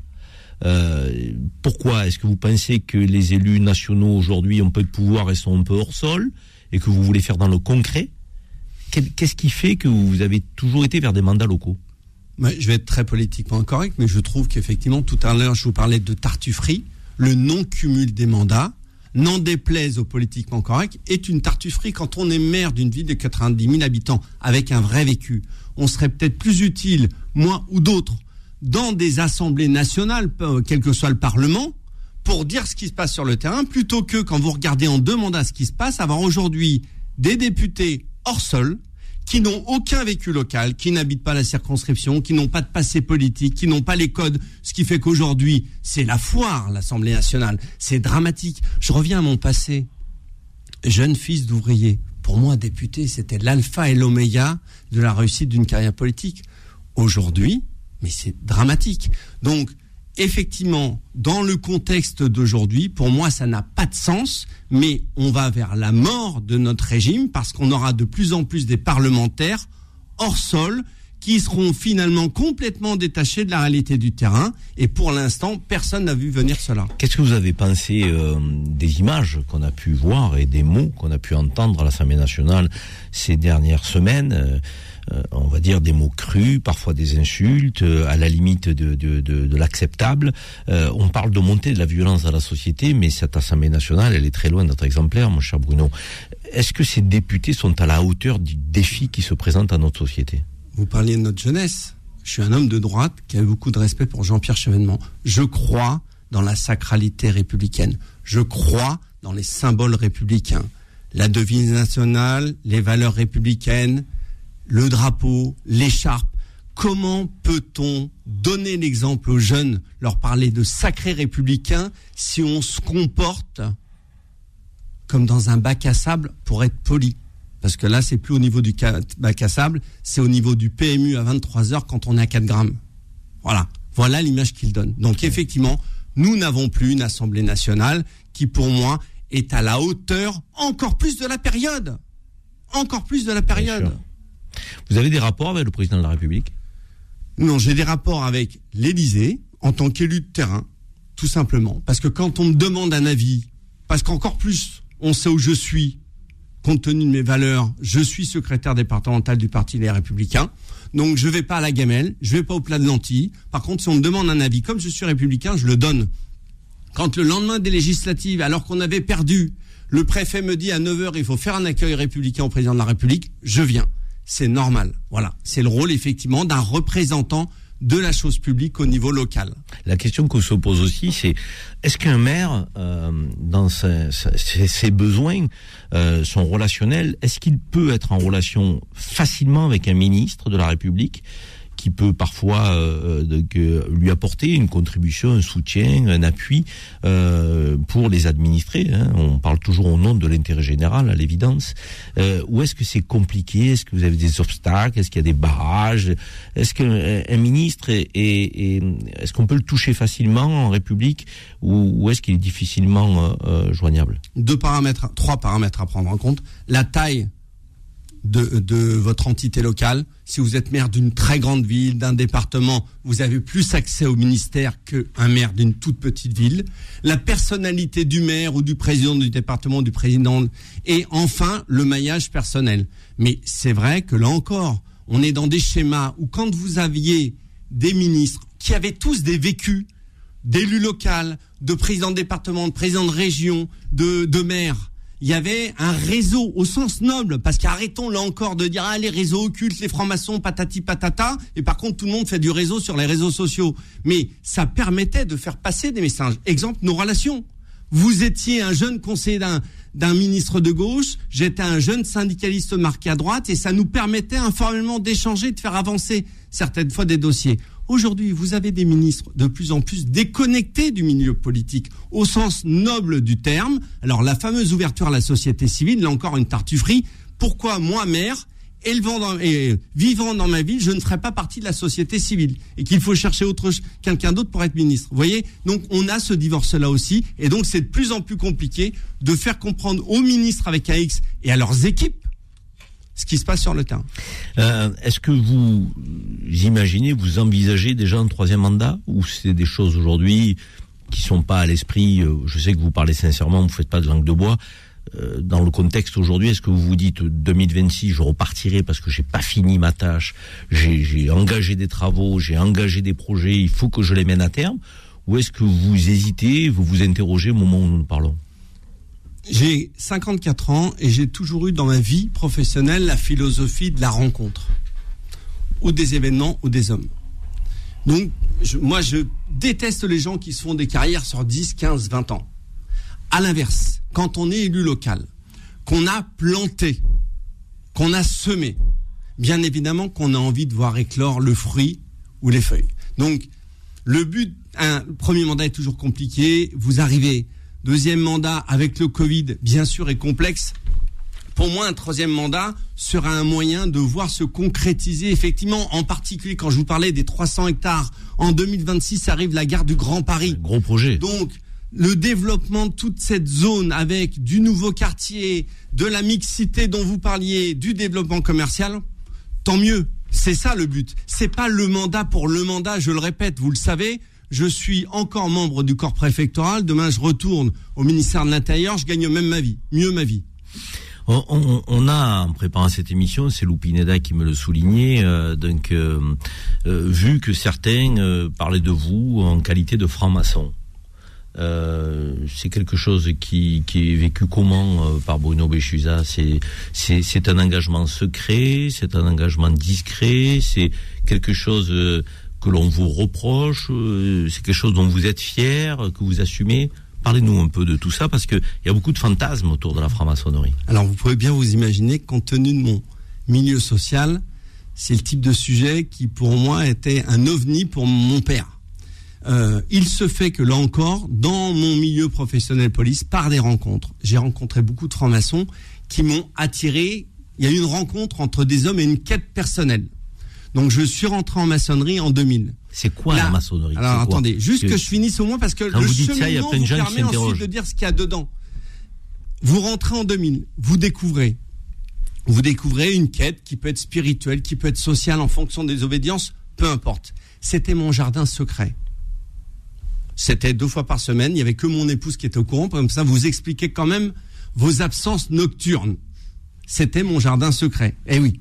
Il faut, faut quand même le dire. C'est pour ça que... Oui, quand vous dites ça, vous allez devoir nous expliquer derrière, parce que derrière le secret, qu'est-ce qui se passe? Ben, c'est ce que je vous dis. Pour le moment, dans mon entourage, il n'y avait que mon épouse qui savait que certains soirs, j'allais en loge pour rencontrer d'autres personnes et parler de certains sujets, qu'ils soient sociétaux ou symboliques. En deux mille dix, arrive ma candidature aux élections régionales. Et vous avez votre confrère de l'Express, Koch, qui un jour m'appelle, me dit « Voilà... vous êtes franc-maçon. » Je l'avais toujours nié dans le syndicalisme policier pour une raison. C'est que je déteste la gamelle et le bidon. Je détestais l'éthique qui m'écrivait en disant « je veux un avancement » mettant trois points pour avoir ou un avancement, une mutation. Donc, je chiquais systématiquement. C'était mon jardin secret. Quand votre confrère m'a appelé, il avait tout mon C V maçonnique. Quelqu'un l'avait balancé. Donc là, vous dites « je ne peux pas me présenter à un scrutin en mentant ». Donc, j'ai dit « oui ». Donc, vous avez un article dans l'Express. Ça fait le buzz une journée, après tout le monde oublie, et tant mieux. Sauf que vous devez expliquer à votre famille que vous n'êtes pas avec un chapeau pointu le soir, que patati patata. Je le dis en riant parce qu'après est arrivée ma candidature. Et c'est, je reviens au sujet. En deux mille quatorze, à Aulnay-sous-Bois. Et quand vous arrivez dans une ville comme Aulnay-sous-Bois, avec l'étiquette sur le front, flic, sarkozyste, franc-maçon, on peut se dire... c'est un critique type, qui peut peser. Il a quand même peu ça. de chance d'être élu dans cette ville, alors qu'à la fin, il a quand même été élu à soixante-deux pour cent. Et c'est là où ce sujet, qui est un sujet d'ordre personnel, d'ordre intime en termes de quête. Par contre, quand la personne, elle, le devoir, c'est de, de ne pas dévoiler l'autre. Par contre, vous avez le droit de vous dévoiler euh, dans votre cheminement et, dans, et de parler de votre vérité, bon. de ma quête. Et quand vous parlez à des musulmans, en leur expliquant que quand ils regardent, pour certains dingues, le djihad à la télévision, d'aller se faire sauter contre l'autre. Alors que quand on regarde en termes de mystique, que le grand djihad, c'est une descente intérieure de, du combat de soi contre soi, et que c'est le même combat que font les francs-maçons quand ils font de l'introspection, là ça devient intéressant et on sort du réseau. Ah, c'est audacieux de faire le, le lien entre le djihad, qui est effectivement euh, donc un combat le grand contre djihad. soi, euh, et euh, la franc-maçonnerie. Mais je vais revenir et, et, et vous poser... Euh, dans les deux minutes qui, qui nous restent, quand même, la franc-maçonnerie, c'est quoi? C'est une société secrète où vous faites du business, où vous réseautez? Les gens s'interrogent. C'est quoi? C'est la main invisible qui décide de tout pour la société française? Ou c'est une, c'est quoi? C'est une association philosophique? Vous disiez que vous réunissiez deux fois par semaine pour traiter des sujets de société. Qu'est-ce que c'est concrètement en deux mots? Les gens fantasment autour de ces sujets. C'est une société humaine, et quand vous disiez fantasme, c'est normal. Moi, j'avais un vieux franc-maçon qui me disait que pour réussir un très beau chantier, pour faire une cathédrale, il faut des très bons ouvriers, mais sur le même chantier, il faut des vendeurs de saucisses et des prostituées. Sinon, le chantier ne fonctionne pas. Mais effectivement, la franc-maçonnerie est une société humaine où vous avez des hommes et des femmes qui ont des quêtes spirituelles, des quêtes philosophiques, et puis il y en a d'autres qui sont là pour d'autres motifs. Sauf qu'aujourd'hui, il faut sortir en disant c'est le réseau le plus occulte et le plus puissant. Regardez sur c'est Internet, faux. On sait tout sur faux. La maçonnerie. C'est faux. Ouais, mais bien évidemment, regarde, ça se saurait. Donnez-moi aujourd'hui, Macron est-il franc-maçon? Non. Les grands de ce monde, en particulier les grands patrons en termes de pouvoir économique, sont-ils francs-maçons? Non, non, regardez bien, regardez dans les... Il y a d'autres réseaux sûrement plus puissants et sûrement plus occultes, mais pas en termes de l'occultisme, mais en termes de, dire, de, termes de discrétion. Merci Bruno Beschizza pour votre franchise. En tout cas, euh, donc, euh, comme diraient les Marseillais, c'est droit au but ça. Petite pause et on revient. Les engagés, les engagés reviennent dans un instant. dix heures midi. Les engagés présentés par Karim Zeribi sur Beur F M. De retour dans Les Engagés sur Beur F M, vous avez vu le petit teasing de Bilal. Bilal, c'est tous les soirs. C'est son émission sur le foot. On est en pleine Coupe du Monde. Euh, il a beaucoup d'auditeurs, Bilal, parce qu'il a des équipes qui parlent de football euh, différemment, sur un autre ton. Euh, c'est un jeune journaliste audacieux, Bilal, de, que, qui est passionné de football. Mais vous avez aussi le matin Kim et Mona, donc c'est la matinale. Philippe Robichon, après, pour l'émission Santé, qui est très suivie. Euh, vous avez euh, le vendredi Les Engagés, et vous avez aussi Adil Farcan avec Les Informés. Hier, j'ai eu le plaisir d'être accueilli par Adil dans son émission où nous recevions Enrico Macias. Ça a été un grand moment.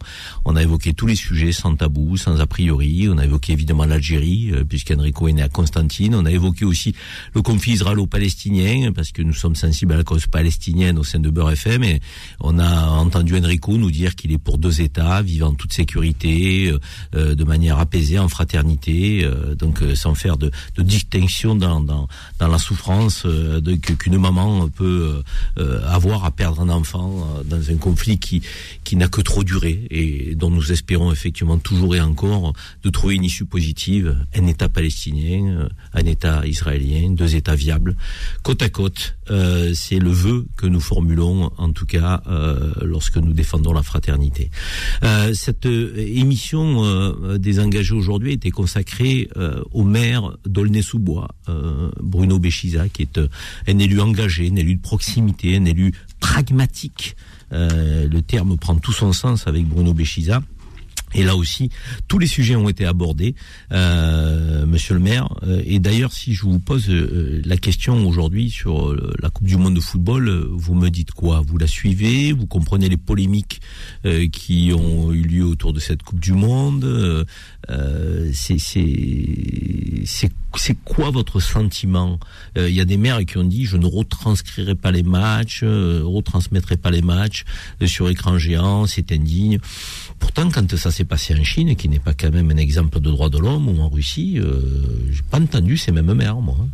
Oui, si on entend même M. Mélenchon, qui à l'époque avait fait quasiment du laudatif sur ce qui se passait à Pékin en parlant de l'ouverture, patati patata. Mais ça, on a un peu zappé.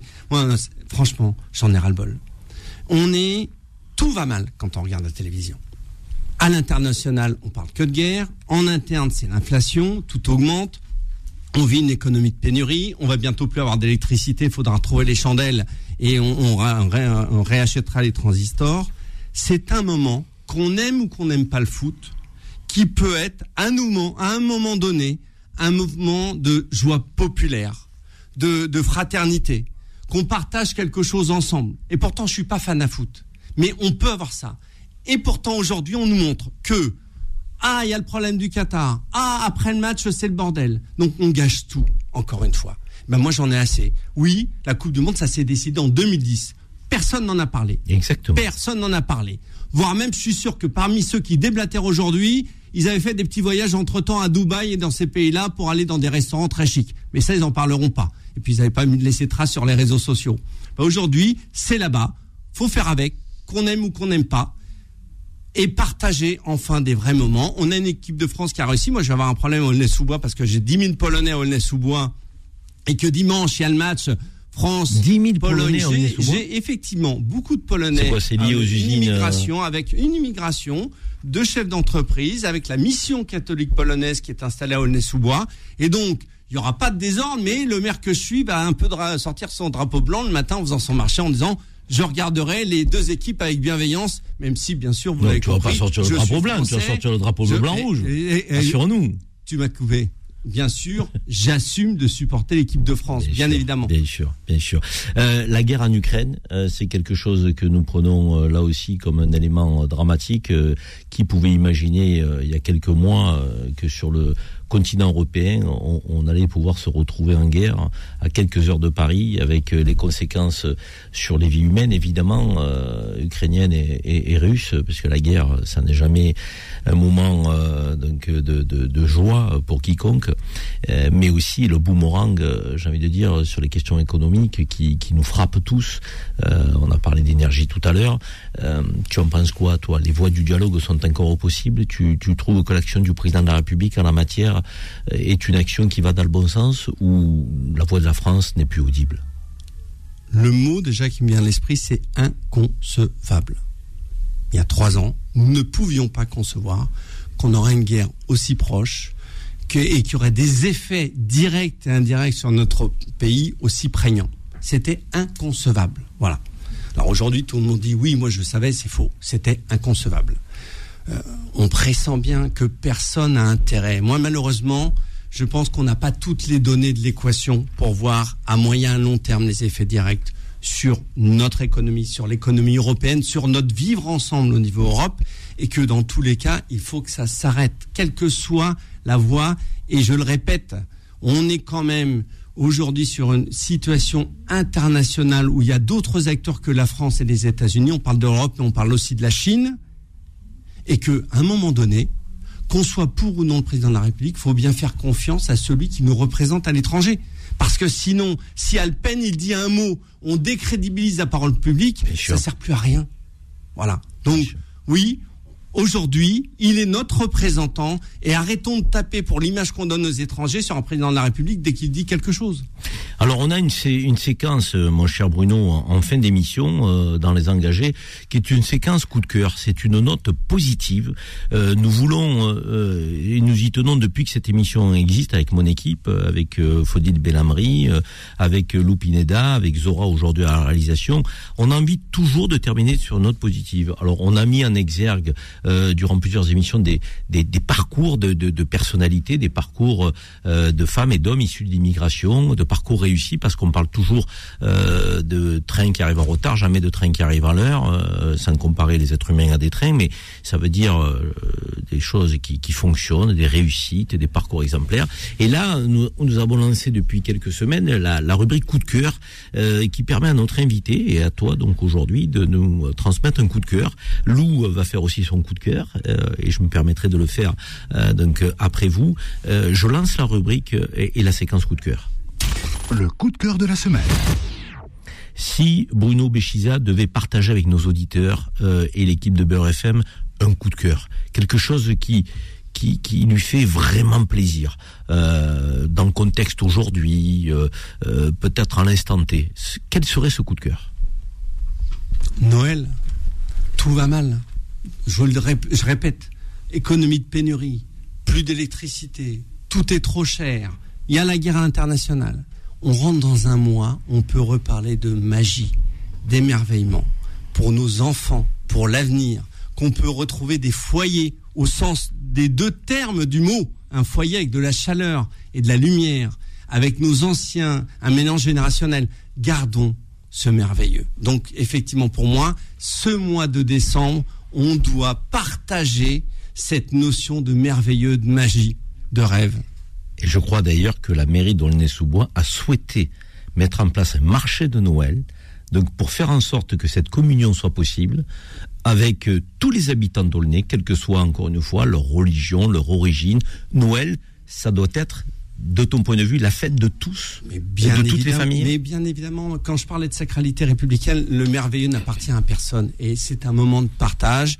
Et ce marché de Noël à Aulnay-sous-Bois a commencé ce matin, va durer jusqu'à dimanche soir, où, dans un espace justement ludique, les familles, et il faut qu'on mette devant ce mot-là, les familles peuvent partager un moment de magie et de bonheur.